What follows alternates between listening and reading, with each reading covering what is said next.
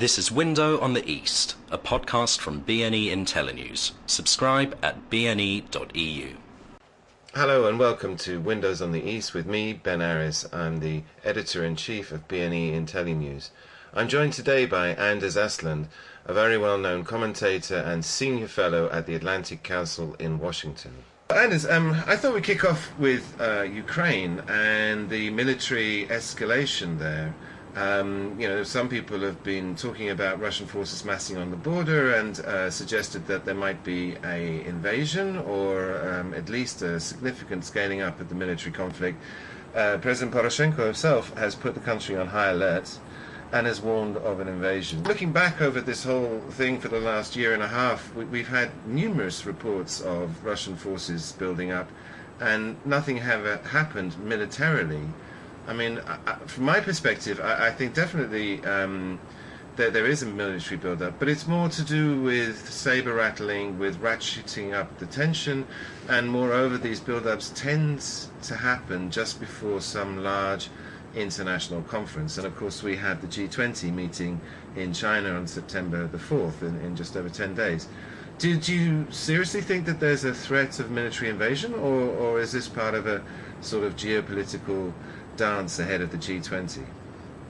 I think that the correct answer is that we don't know, that there are several different uh, options. One option is, as you said, that uh, this is just in order to ratchet up the situation. But uh, what I hear from uh, the military sources here in Washington is that uh, there has not been so many Russian troops on the borders all around uh, for one year. So that the last uh, height was uh, in August uh, last year. And given three Russian Security Council meetings in, in two weeks, which is pretty unique, and uh, maneuvers going on in Transnistria, the Black Sea, and uh, southern Russia, Caucasus uh, 2016, it looks as if some incursion would be quite likely or something else, some military action inside Ukraine. While what the US military considers is that uh, the, the, Russian troops are not enough for a major offensive into uh, uh, Ukraine.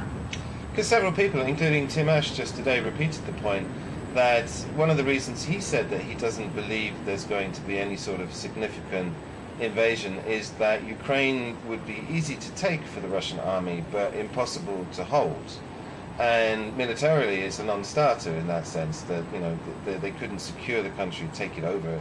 If, but I, I think that's the crudest scenario out there. That's not actually what would happen, is it? I mean, yeah, I don't think that anybody really believes in a full-scale uh, Russian attack uh, going on Kiev or taking large part of the country but it could be an incursion in some part of Ukraine for a reason that we don't know. But what, if you could speculate, I mean, what, what possible benefit would the Kremlin have from, you know, upping the forces and tipping his hand? I mean, Putin's actually in public admitted there are Russian troops on the ground in Donbass. But um, you know, to make it blatant, uh, and also this would be you know fly in the face of any pretense of sticking to Minsk 2. What possible benefit could the Kremlin get from from uh, an incursion? Well, the most commonly mentioned uh, reason is uh, simply to kill off uh, Minsk II, uh, which is now Uh, the hook on which uh, Western sanctions are uh, being based. Uh, uh, an argument often mentioned among the Ukrainians is to increase repression in northern Crimea in order to subdue the Crimean Tatars.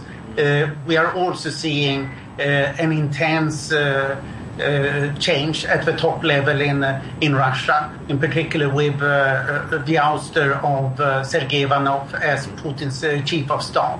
So it could be connected with Russian domestic politics. And of course, we have Russian Duma election on the 18th of September. President Putin in action has showed himself very fond of uh, the Tsarist Minister Plehve's uh, idea of a small and victorious uh, war. Mm. Certainly, I think that must play into it. Surely the, uh, the, the looking tough just ahead of the elections. I mean, and they they're going to struggle to get United Russia to, to get its fifty percent. Do you subscribe to the theory, though, um, that Putin's ratcheting things up because he would like to do a deal with Obama before Hillary Clinton comes in? And Obama has not sort of shown himself to be overly, or at least the Americans have backed off somewhat from the whole Ukraine situation. I mean, after Biden went down to Kiev and, and lectured them, like, come on, guys, this is a historic opportunity, pull your finger out, you've got to get on with it. Um, since then, there's been not that much involvement. However, a deal with Clinton, if she were to win the presidency, surely would be a lot more difficult than with Obama, in so much as she's made it clear that she's a bit of a Russia hawk. You're certainly uh, uh, right in your uh, assessment of uh, these two um, Democrats with regard to Russia uh, uh, policy, but it might also be that Putin does not want a deal with Obama, but thinks that he can steamroll uh, Obama as he uh, so elegantly did in Syria. And um, what about Minsk 2? Isn't that actually dead in the water? I mean, the, a couple of the conditions were, were crystal clear. There was a deadline on changing the constitution by the end of 2015, which was missed. Um, there was the amnesty law, which was actually written and passed, but is yet to be signed by Poroshenko and so is not in place and of course, you know, the saga of, of the elections in Donbass. Um, and none of these things have been uh, completed, whereas on the other side, the Russians still have men on the ground and they were supposed to withdraw them. Although the thing with giving back the border, that explicitly was linked to first having constitutional change and then giving back the border. But, you know, it's, it's nearly a year or at least half a year on from the deadline. Isn't the whole process dead? I mean, uh, isn't everyone just flogging a dead horse now? Uh, yes, the process is uh, dead, but uh, the process is the reason for uh, the Western uh, uh, sanctions. Uh, and you mentioned what Ukraine hasn't done, but of course, Russia has not done one single thing. foreign troops should be withdrawn, heavy military equipment should be withdrawn. Instead, Russia has piled up lots of heavy military equipment so that the uh, Donbass occupying, the occupying forces uh, are one of the strongest uh, armies in Europe in terms of military hardware. So it's clear that Russia has never intended to comply with Minsk 1 or Minsk uh, uh, 2, and now Russia tries to get rid uh, of the whole thing. I think that an underlying idea is that uh, Putin understands that he can't get anywhere with Germany and France uh, because they are not operative enough, and that he wants uh, to deal with Washington directly. this is sort of the only thing that that is clearing the situation. Do you, do you think Putin has any chance of doing a deal with Obama before uh, be, uh, before the, the, the, November elections? National Security Advisor Susan Rice said it about uh, two uh, months ago. There is an ambition in the White House to do so, and we have a Vladislav Surkov, uh, Victoria Nuland process going on. And this is quite different from the uh, Minsk process. Uh, they are simply discussing one step after the other what could be done, trying to uh, change the Minsk process into uh, something operative. But uh, at the same time, it appears that uh, neither the White House nor the Kremlin have actually given this process full, um, full support because there is a weakening of the resolve. Uh, although Merkel, as you said, is is sticking to her guns, uh, and has really been a statesman in this whole uh, story.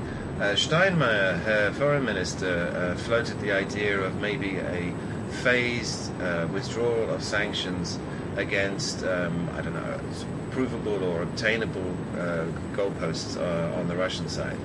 Um, which would be, it, it, my point being is, is that people seem to be looking for a way out of this because simply you know, saying Minsk 2 needs to be resolved and nothing's going to happen before that is going to leave us with a frozen conflict, surely.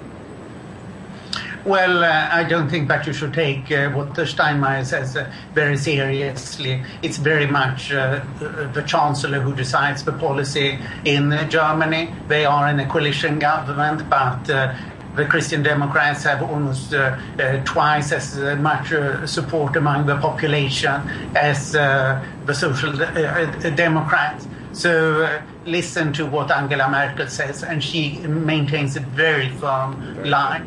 With regard to France, we can see that President Hollande is simply happy that he's allowed to be part of the process and uh, obeys uh, uh, Chancellor Merkel uh, in every point. Uh, you mentioned before the uh, the reshuffle and Ivanov um, being well being told to resign is the way we're taking it and stepping aside for a younger man. And there's been uh, a whole series uh, of of replacements. Um, it started maybe with Yakunin at Railways, who was sacked about a year ago for, as I see it, being incompetent. But now it's starting to look like a, a, a bigger reshuffle because since then we've had a whole bunch of governors, a whole bunch of mayors who've been sacked, arrested, accused of corruption, the border guards, um, Baltic Fleet heads, and now Ivanov, who is one of Putin's oldest and most trusted lieutenants.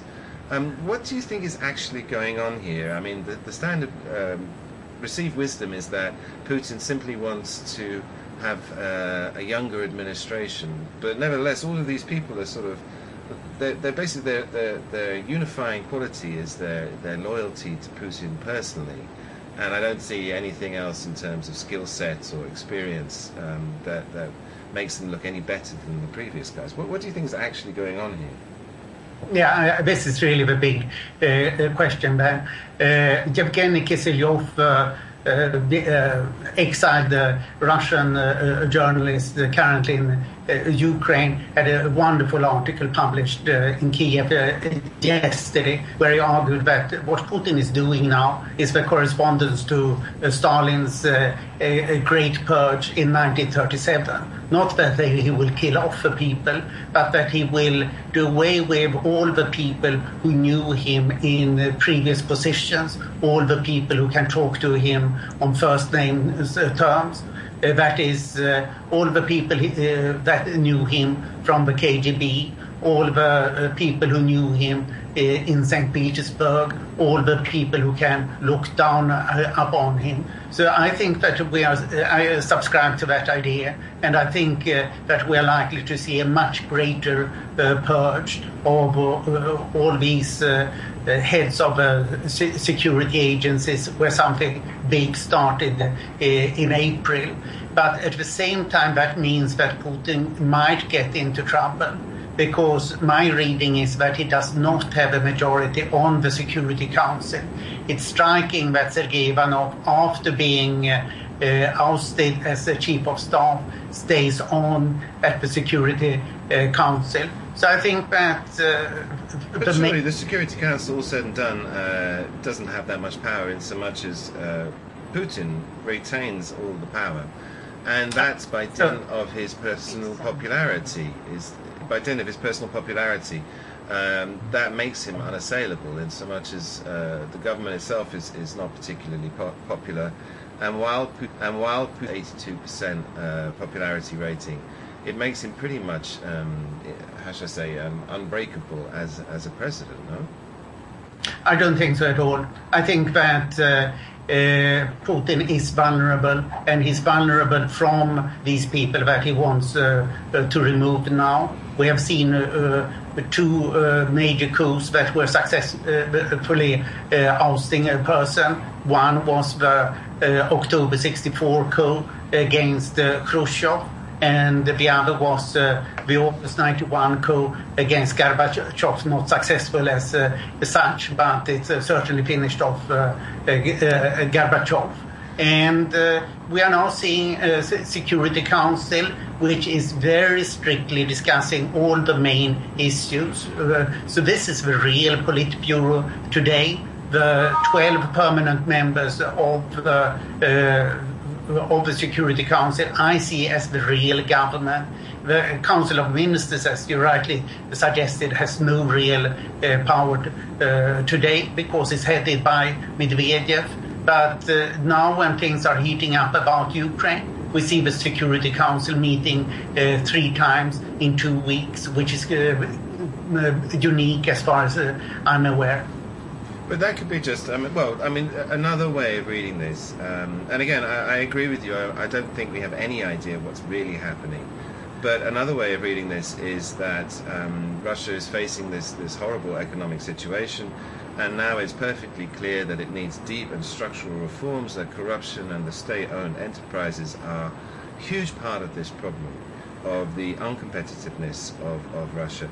Because in this reshuffle, you'll notice nobody from the um, liberal or economic bloc has been touched. Nabiullina, have, you know, Putin said publicly that the ruble was too strong, and Nabiullina just defied him and said, no, we're doing this inflation targeting, and that's what we're sticking to.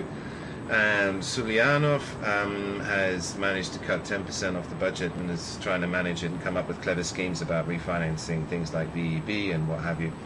And at the same time, Kudrin has come back, who's another one who can take with, with Putin, um, and is drawing up this master plan uh, of how to rescue the economy.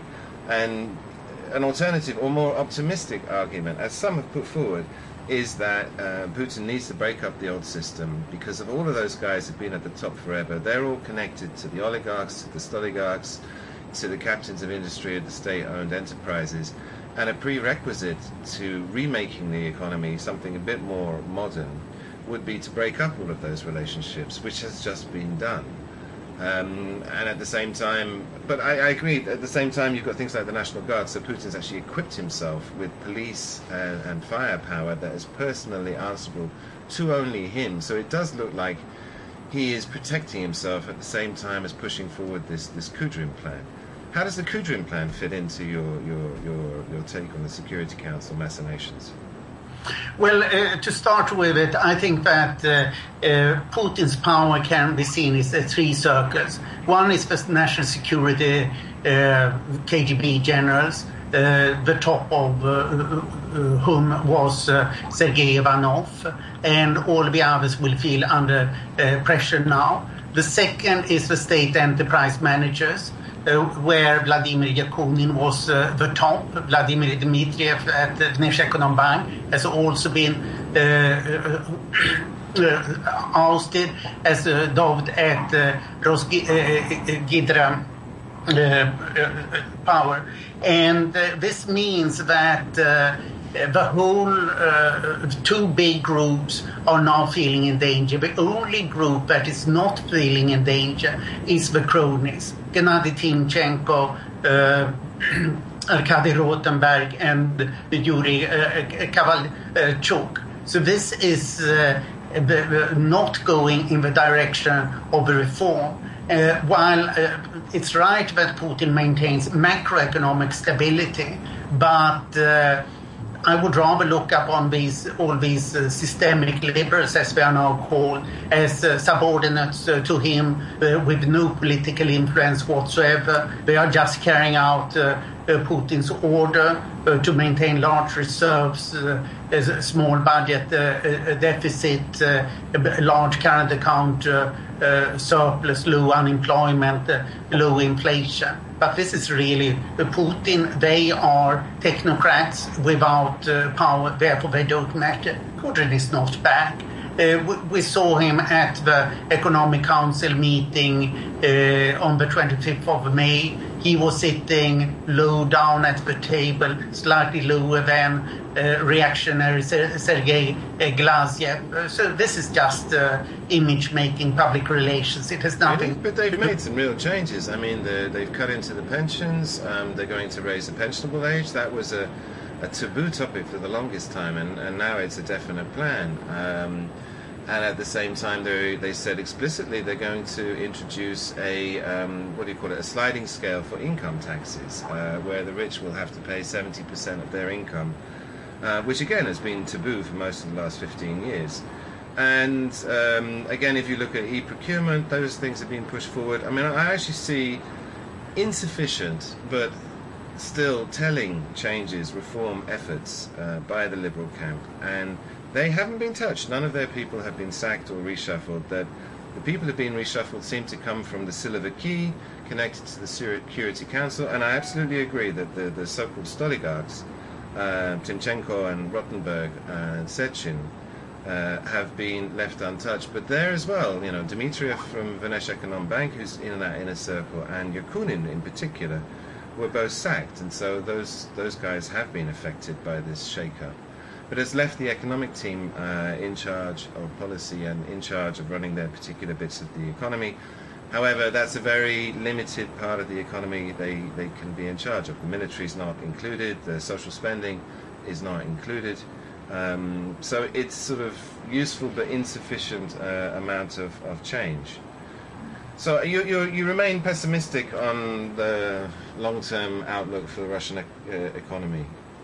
Well, in particular, you can see that Kudrin himself is talking about reforms from 2018 mm. after the next uh, uh, presidential election. So not even the main reform spokesman uh, think, uh, thinks about uh, any reforms in the next uh, two years. you're right on the pensions, but that's a very limited reform and essentially budget cutting. Budget cutting Putin approves of. but not to undertake structural reforms.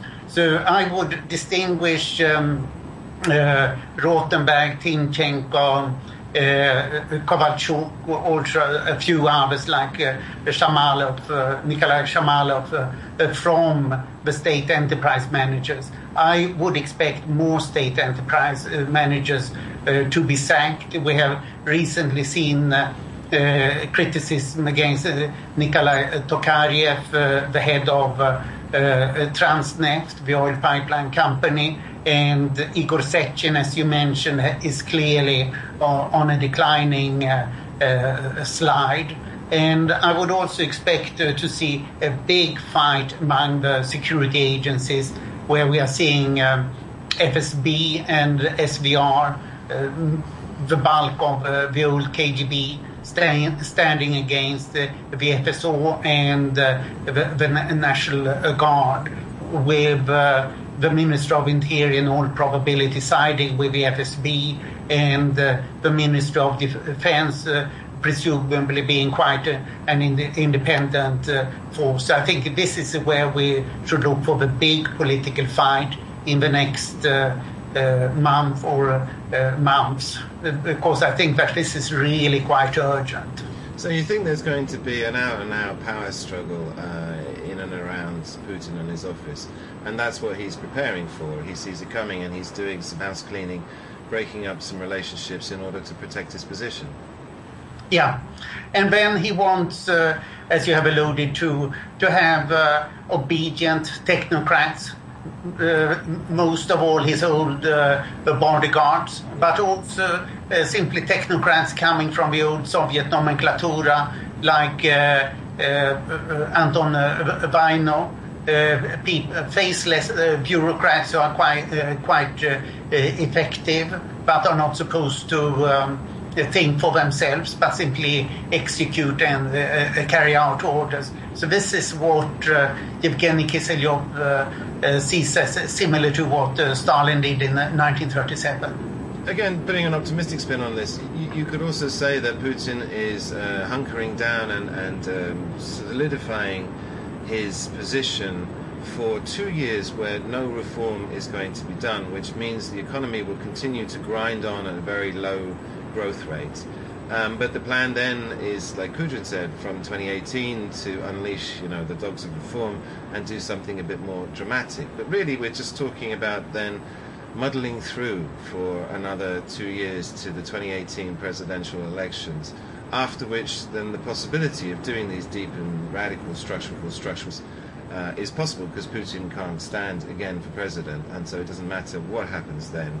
But in the meantime, um, he is vulnerable because of the you know the, sh- the shrinking prosperity.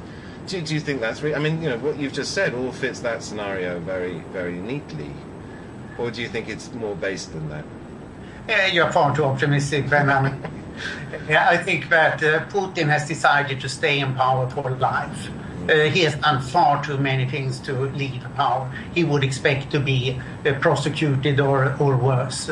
And uh, therefore, he want, uh, uh, wants to stay in power until life. Uh, what the constitution says is not very important because Putin controls it. He can have it changed within a few days if he so desires.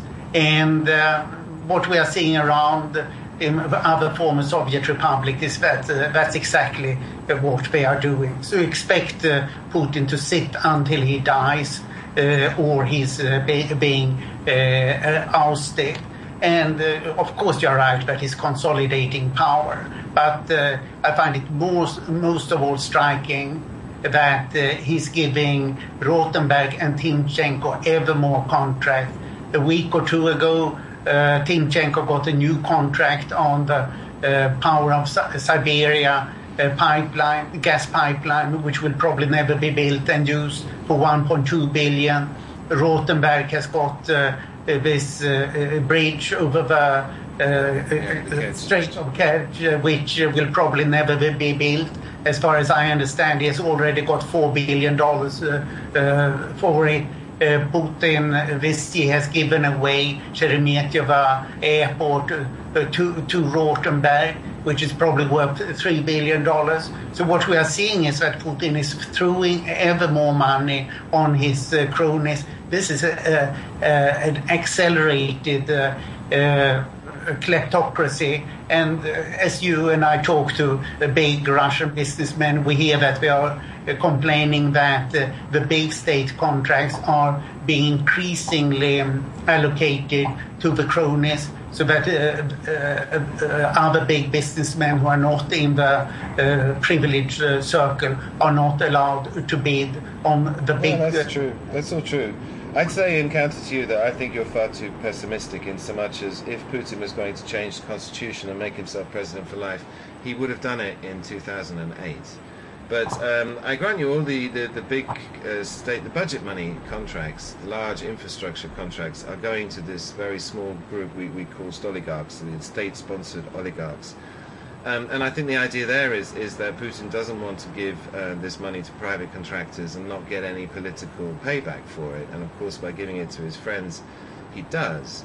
But then, how does that fit with the lower level anti-corruption campaign? I mean, regional governors, you know, one after the other, have been accused of taking bribes and are thrown into jail, and that there's a real cost and risk. Uh, Yevgeny Dod from uh, RusHydro was just arrested for awarding himself a $10 million bonus. And these guys at the top are exempt, but if you take the argument that they're there to spend public money and not steal it, you know, so Putin can see where it goes, and everybody else is expected um, to be clean, then that's that's a confusing situation, or not? Because on that hand, you know, the corruption's going down, and Russia is rising up. Transparency International's uh, corruption index, its, its position has improved uh, 20, 30 points in the last couple of years. Well, uh, I don't take the uh, corruption, uh, anti-corruption campaign seriously. I just see it as a matter of uh, Putin consolidating power, uh, living according to the uh, the old rule: everything for my friends, to my enemies the law. Last question, just to sign off. Then, um, your prediction for the Duma elections: Are United Russia going to walk it? Are they going to get 50%, or is there going to be another manipulation to put them over the, uh, the, the 50% threshold? I would expect uh, a manipulation, but uh, it's not obvious that they will get 50%. And I think that it's quite important. Uh, I'm thinking of how Uh, uh, uh, the political process uh, changed, uh, in particular in, in Poland, when there was not a majority of the Communist Party, but there were other support parties. If something happens, support parties can change the view of the situation. so I, I, don't think it's insubstantial but I would expect United Russia to get uh, a majority in one way or the other. So no mass protests this uh, this winter like we had in 2011, or that remains a distinct possibility. I can't see it uh, that it's uh, li- likely to happen right now. But having said that, when such things happen, they always come unexpected. Anders, fantastic to talk to you. Thank you very much for taking the time. Always a pleasure. Lovely to talk to you, Ben, and very good questions. All the best.